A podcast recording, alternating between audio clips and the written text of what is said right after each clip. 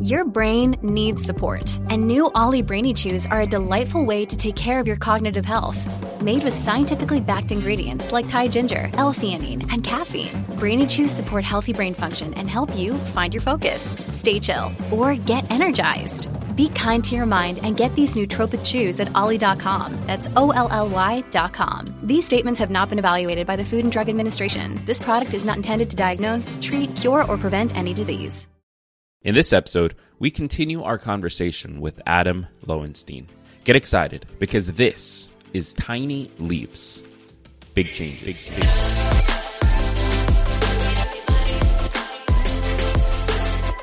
Welcome to another episode of Tiny Leaps, Big Changes, where I share simple strategies you can use to get more out of your life. My name is Greg Clunis, and in this episode, we continue our conversation with Adam Lowenstein. Adam, of course, is the former Senate speechwriter and communications director. He's also the author of the book Reframe the Day. And in part one of this conversation, we covered a number of topics like meditation, productivity, and how to build stillness into our lives. And in part two, we are continuing that conversation and tackling topics like the actual how of this, the the uh, the process, the practice of reframing our days. So this is going to be a super good one, but if you haven't listened to part 1 yet, I highly recommend that you do so. Just listen to the previous episode of the podcast. And before we jump into part 2, let's take a look at today's sponsor. I really struggle with sleeplessness. I used to just lay awake staring at the ceiling for what felt like hours. But ever since I started taking a CBD oil, my body and mind can finally relax and I can get a great night of sleep. The world of CBD, though, can be pretty confusing, and that's why I recently switched over to Feals, the CBD that's a better way to feel better. The team over at Feals makes the process of trying CBD as simple as possible. Feals creates a high quality CBD tincture that is a natural aid for problems like stress, anxiety, pain, and sleeplessness, and their customer service is top notch. It allows them to offer a 100% free CBD hotline to help you with any issues, questions, or concerns you might have. So, are you ready to give it a try and start feeling better? Become a member today by going to feals.com slash tiny leaps and you'll get 50% off your first order with free shipping. That's Feals, spelled F-E-A-L-S dot com slash tiny leaps to become a member and get 50% automatically taken off your first order with free shipping feals.com slash tiny leaps. So let's talk stillness. How do we how do we actually make that time for stillness for being with ourselves and once we do make it what do we actually do? Like what is stillness? How do we actually do that? Great questions. Um, let me share three different techniques that are by no means perfect so- solutions to finding stillness or making time for stillness. See, I did it right there. I need to correct myself. And so there's three that I talk about in the book. One is something that my dad calls Tuesdays to write, and he's a um, ER doctor. He teaches at medical school in Colorado, and he is inundated by all sorts of requests from um, you know patients and colleagues and students, in addition to all the other work and priorities that he has in his life. And he wrote an article about 10 years ago called Tuesdays to Write. And it was inspired by finding time to think on an airplane or in a hotel room um, when no one could be knocking on his door and asking for a few minutes of his time, when his phone wasn't ringing. Um, it was almost like a forced separation from the rest of the world and all the distractions and incoming requests that come with it. And so he said, you know, block off four hours, say, on a Tuesday morning, every morning, and make that time unavailable for walk in meetings or requests or phone calls. Actually, literally block it off on your calendar. Um, you know, make it, you know, I would say make it a to do list item so you actually have it prioritized. Um, and then one of the benefits of having that time set aside every day or, you know, every week is that if on Friday you wanted to do some deep work, say, to paraphrase, you know, to use the phrase of Cal Newport, but you didn't get to it, you know you have time already blocked off next Tuesday, and you have to protect that time. Um, a related concept is one that George Shultz, the former Secretary of State under Ronald Reagan, used to call, um, or one of a columnist who wrote about it called a Shultz hour. And this was before the social media era, before the internet age. You know, this was in the 1980s. And for one hour every week, Shultz blocked off an hour on his calendar and said, No one can interrupt me unless it's my wife or my boss. And his boss was the President of the United States. So you would hope he would take that call. But other than that, you know, no one for that one hour a week, that was his time to think about the larger issues of his job. And I think he, he described it as, you know, if he didn't have this time, he would get swept up in what he called moment to moment tactical issues. And even if we're not all Secretary of State, we all are going to get swept up in the moment to moment tactical stuff if we don't proactively carve out time for it. Um, and one other one that I'll touch on really quickly is what Cal Newport, the author of Deep Work and a bunch of other really um, impressive and for me influential and transformative books, calls a productive meditation, which is different from a classic meditation, but it's similar in the sense of um, you're you know you come back to your object of focus when your mind wanders. And he says, you know, take a walk, 30 minutes, and focus on one professional problem or challenge um, which I would expand to say, you know, you could just need to brainstorm a gift for your partner or think about what you want to get at the grocery store if you're going to be waiting in line for three hours these days before you get in there. Set aside one thing that you want to think about. Don't put a podcast in. Go out, go for a walk, leave your phone at your house, and just focus on that one challenge and just think. So that's he calls it a, a productive meditation because you are um, you know, it's not mindfulness. You're not focusing on the breath necessarily, but you are trying to bring your mind back to that one particular challenge when it inevitably wanders. So it could be a Tuesday to write, it could be a Shultz hour, it could be a productive meditation. The the thing that ties these all together is that it's something intentional, it's something proactive, and it is something that you customize to your particular circumstance, um, your particular situation. It could be five minutes every night with your phone on airplane mode and a blank document in front of you just to do a brain dump of all the little things that were bouncing around in there all day. You know, there's no right or wrong way to do it, um, except you know to make it a priority. Yeah, and so once you've made it a priority, you get it on your calendar. It seems like all you do, you actually do in that time, is just not allow yourself to get distracted. Focus on whatever it is you're focusing on. Is that accurate?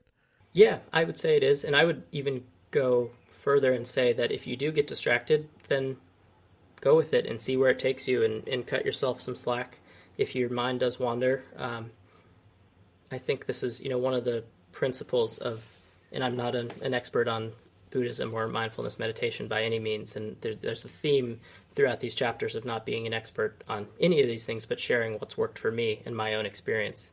Um, and you know, one of the the the things that I found most transformative about thinking about meditation is the fact again that it's a practice, and when I inevitably get distracted and realize that and come back to the breath or whatever my object of focus is, I not only try to forgive myself but see that as a success because I've noticed my thoughts wandering and my mind losing touch with whatever I was trying to focus on. I've come back to that object, um, and so rather than seeing that as oh I'm distracted all the time, I say to myself, look, I noticed I was distracted, and I call that a success. So I would say a moment of stillness or you know time that you have carved out to think if you do get distracted it's different from a meditation where you're trying to come back to the, the problem at hand. Maybe that's your goal but maybe your goal is just to give yourself time to be distracted in a way that your normal you know the rest of your life doesn't make time for. I think you know you you are a creator yourself.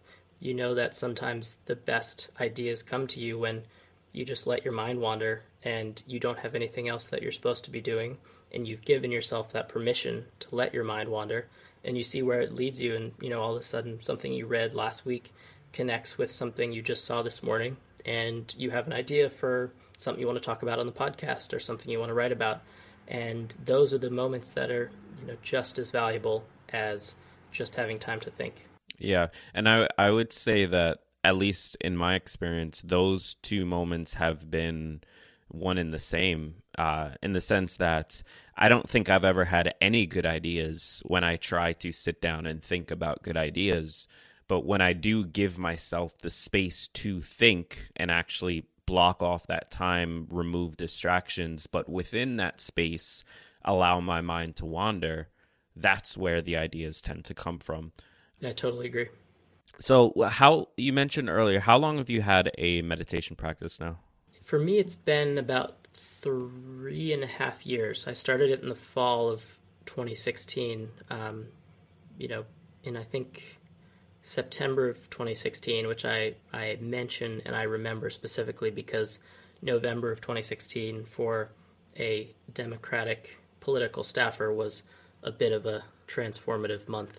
Um, and I was very glad to have had my meditation practice um, during and around the election, and then certainly in the months and years that followed. So, how meditation is something that myself included, uh, my audience have tried and failed at over and over and over again. Uh, just in terms of building the habit and routine of it, what advice would you have for someone who knows the value of meditation already but just has not been able to to keep going with it yeah i so i think that and i've struggled with this a lot myself and i try to capture some of this struggle in the book. Um, for me i have tried to teach myself and remind myself that there's not necessarily any way to fail at it. And at the very least, the way that we often think of failure when it comes to meditation, which is either that we get distracted in the middle of a meditation session or we just aren't able to get the habit to stick for whatever reason and we only do it a couple times a month here or there. The fact that you come back to it, that is a success right there. And there, I believe it's um, Dan Harris, the author of 10% Happier who has a podcast by the same name, um, you know, who's become a big evangelist for the power of meditation. Um, I don't know if this is his line or if he was inspired by something else he read, um, but an idea that he talks about in his book about seeing meditation as a bicep curl for the brain rather than something, you know, a productivity hack or a habit that we have to do and that we fail if we don't do. If you think about it in terms of physical fitness, you know we try to go to the gym every day but if you don't go today then you know you try to go tomorrow it's the same thing with a mental exercise like this a bicep curl for the brain as he calls it and so i try to see every time that i come up short as you know if, if i don't go to the gym today i might feel bummed but i'm not going to give up on working out for the rest of my life just because i missed one day i'm going to just try to do it again tomorrow and you know that combined with this you know this classic saying of if you feel like you don't have any time to meditate, you know, if you feel like you don't have 20 minutes to meditate, then you really need two hours. Um, not everybody's going to be able to make two hours, but it's the same idea of if you, you know, the more you think you don't have time for it, the more, you know, you might really benefit from making that time and seeing where it takes you. But again, I think it's all, there's no right or wrong way to do this. It's all about kind of forgiving yourself when you inevitably screw up, as we all do, and then coming back to the practice. It's it's sort of like a meta meditation itself. Just in with mindfulness meditation, you know, you get distracted, you come back to the breath. With the practice itself, you know, you get off track, you try to come back, get off track, come back again, and then keep doing that forever. There's no point where it's finished. It's that's you know that's why they call it a practice. Yeah, so it's almost like the the practice of meditation itself is a meditation. Yeah, and I again, I've been doing this for three and a half years. People do this for a lifetime and are still looking for answers. So I certainly claim no um, inside information or inside secrets here. But one of the things that has, has helped me a lot is trying to do one minute a day, if that's what it takes to to keep the streak going. Um, you know, there there are times that I've realized right before bed that I forgot to meditate that day, and you know, I'll do five minutes as I'm falling asleep, or I go out to a restaurant back when that was a thing that human beings could do, go to restaurants and see each other. And ancient I, times. It is. It's, it's you can barely remember how the, how it worked. And you know, I realized, oh wow, I should meditate. And you know, I go to the bathroom and I stand in the bathroom stall for a minute and just focus on the breath. There's no again, no right or wrong way to do it. Some people might disagree, but the way I've been able to stick with it is by forgiving myself when I screw up and just trying to keep doing bit by bit. You know, like you say, one tiny leap a day and or every other day if that's what's more manageable for you. You know, that as people say, the what you the the habit that is sustainable for you, even if it's you know less than you would like to do, if it's sustainable, then that's the one that works for you. Yeah, something I've been uh, talking about a lot lately within my community is the need to build more empathy in our own goal setting recognizing where we're coming to something from, the limitations we we're facing for it, uh, and not minimizing the value of doing something and showing up, no matter how small it might need to be, given where you are. I think that's a really important point, and it's one that I struggle with a lot. And I this is the forward I mentioned earlier that I published on Medium a few weeks ago uh, to accompany the book, uh, the book's release when I basically again went through every chapter and said, "Here's where I'm screwing up on everything that I've preached and written about." Um, I have tried, mostly unsuccessfully, but you know, you keep trying again every day to cut myself some slack when I'm not productive all the time. Cut myself some slack when I don't do all of the self improvement habits that bring me so much value every day. And one of the tensions I explore in the book, but again have no solution to, is this tension between self improvement and self indulgence because there are so many habits that, or attempted habits, habits in progress, that I have found an enormous amount of value in, whether it's meditation or reading every morning or trying to make more time for to consume content that I really get a lot of value from or any number of things that give me value. These things take time, and we all have other commitments and obligations in our lives, and we have people who count on us. And there is a tension if we spend every day, every minute of every day, focused on these self improvement activities that we love and that we get so much out of.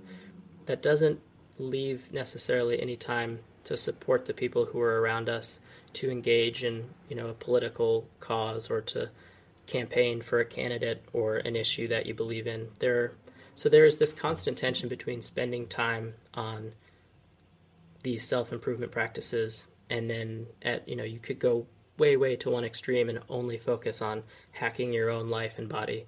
And then you can go way way to the other extreme and wear yourself out fighting for a cause or working all the time and not spending any time on your own health and well-being. And so there is this constant tension that I think we all have to navigate and it's really important to feel that tension because it keeps us from being pulled too far into one extreme. And just very similar to that is this idea of, you know, you want to push yourself and challenge yourself to do better and set big goals that, you know, are achievable but also aspirational. But at the same time, you got to cut yourself some slack if you don't achieve them all the time. And I don't think there's any solution here. It is always going to be this tension. We're always going to be on this roller coaster going back and forth. And, you know, there's solidarity in that because everybody else is going through it too. Um, but there's, you know, there's only peace to be found by giving yourself a break. It's not giving up. Uh, it's not surrendering. It's simply not putting any more suffering, you know, day to day self-imposed suffering I'm talking about here on yourself than you absolutely have to because life is hard enough as it is. So why beat yourself up for, you know, on top of all the other challenges that we all face day in and day out.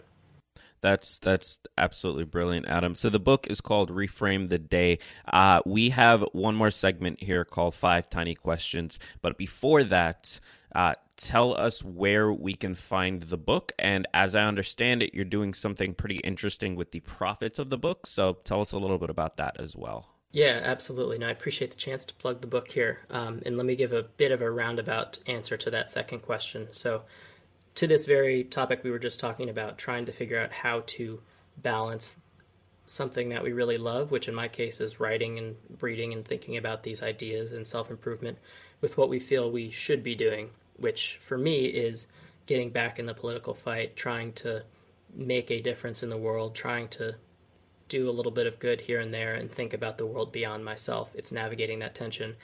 And as I was lining up to publish this book, when I set the publication date at the end of April, I had no idea that you know a global pandemic was on its way, but here we are. And at first, I was pretty dismayed by publishing a book, this thing I worked on for so long. You know, my suffering of releasing a book in the middle of a global pandemic does not even come close to the suffering and grief and pain that so many people are experiencing. But nevertheless, I was bummed that this book was coming out when it was. Um, and then I started to realize not only do I think the ideas in this book um, come to people at a time when they're reimagining their priorities, when they're rethinking what matters to them, which makes it an opportunity to reach folks with the ideas in the book. But maybe just releasing the book and making a little money off of it is a chance to do some good as well.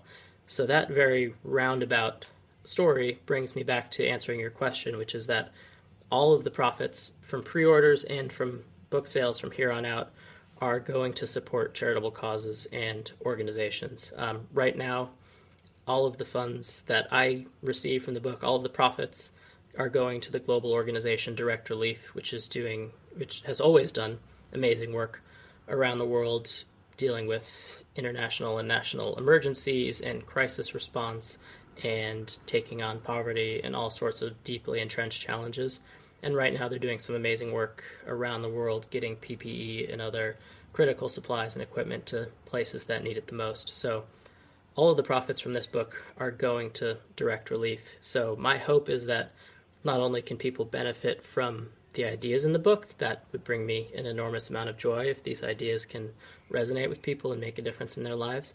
But at a time when we are all looking for an opportunity to try to help out, to try to do a little good, and we all feel so helpless. We're just, in many, you know, for many of us, we're just sitting at home, reading the news, getting stressed out, and feeling like we should be doing something. Buying a book is, you know, this book is not Harry Potter. It's not going to be able to single handedly fund an NGO, but buying this book sends a little bit of money to a good cause in addition to hopefully giving you an interesting story to read. So head to reframetheday.com. That's my website. You can find links to buy the book on all online booksellers, print and ebook. Um, hopefully, you'll support indie bookstores if you can. Um, you can find me on social media. I'm Bro with a Cat on Instagram. On my website, you can find links to Twitter and LinkedIn and all the other stuff. But um, Reframe the Day is the book. ReframeTheDay.com is the website. Absolutely love that. So, real quick here, five tiny questions for you. Some of them a little silly, some of them a little bit more insightful. Uh, the first one is What is your preferred writing utensil, a pen or a pencil? Ooh. I'm definitely a pen guy. And let me add to that and say, I want to be a paper and pen guy, but I'm ending up being a digital guy. And I, speaking of tensions that I'm wrestling with, that's one. What is your number one recommended book besides your own? So one on in this self improvement space is Cal Newport's Deep Work.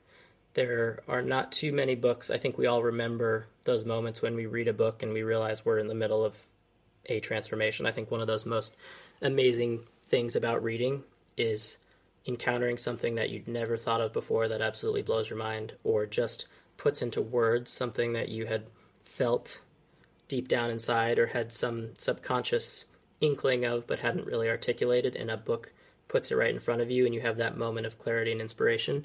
Um, for me, Deep Work was that book. It completely transformed how I think about um, spending my time and how I make more time for the type of work that I find fulfilling. And I know you've had Cal Newport on the podcast before. Um, so deep work in the self improvement sense, and then on the broad topic, on a much broader topic of forgiveness and justice and empathy and tackling historic challenges and systemic failures, is Bryan Stevenson's Just Mercy, which I think just was made into a movie that came out a few months ago. Um, it might have been longer ago than that but it's just amazing story of Brian Stevenson, the founder of the Equal Justice Initiative, and that is another one of those books that not only um, changed the way I see the world, but also just taught me so much about empathy and forgiveness and how hard these things are.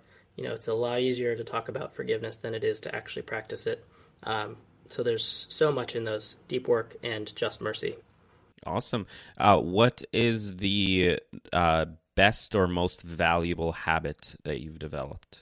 meditation is the one that I think has probably transformed my life in the most significant, but also the the least disruptive sort of way. It's just one of those things that hasn't changed my life overnight, but I realize, and I think as I think about it now, it taught me about the concept of awareness and self awareness in a way that I now can't imagine seeing the world any other way. But I did for the first, you know, 29 years of my life. So I think mindfulness meditation. Okay. What does your morning routine look like? Morning routine is one of those places where I try to practice that forgiveness and give myself some space to not get it right every time. But for me, getting it right is waking up early, meditating, drinking coffee, and either reading or working on a writing project of some sort.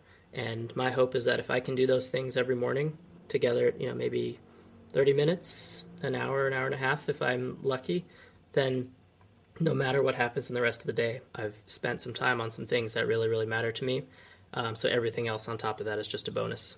Awesome. And then last question here: What, who, or what are you most grateful for right now? One thing I realized when I was writing "Reframe the Day," and again, this comes back to this idea of I write to figure out what I think, is in a lot of ways it's actually a love story, and I will leave it to readers to see what they make of that as they get through it. But and there's so many ways to find love in this world, but for me, the person who has transformed my life more than any other is my partner Aaron, who basically opened a door that I did not know I was capable of opening towards basically feeling feelings and allowing myself to go into the unknown um, in a way that everything else that I write about in the book has followed from that.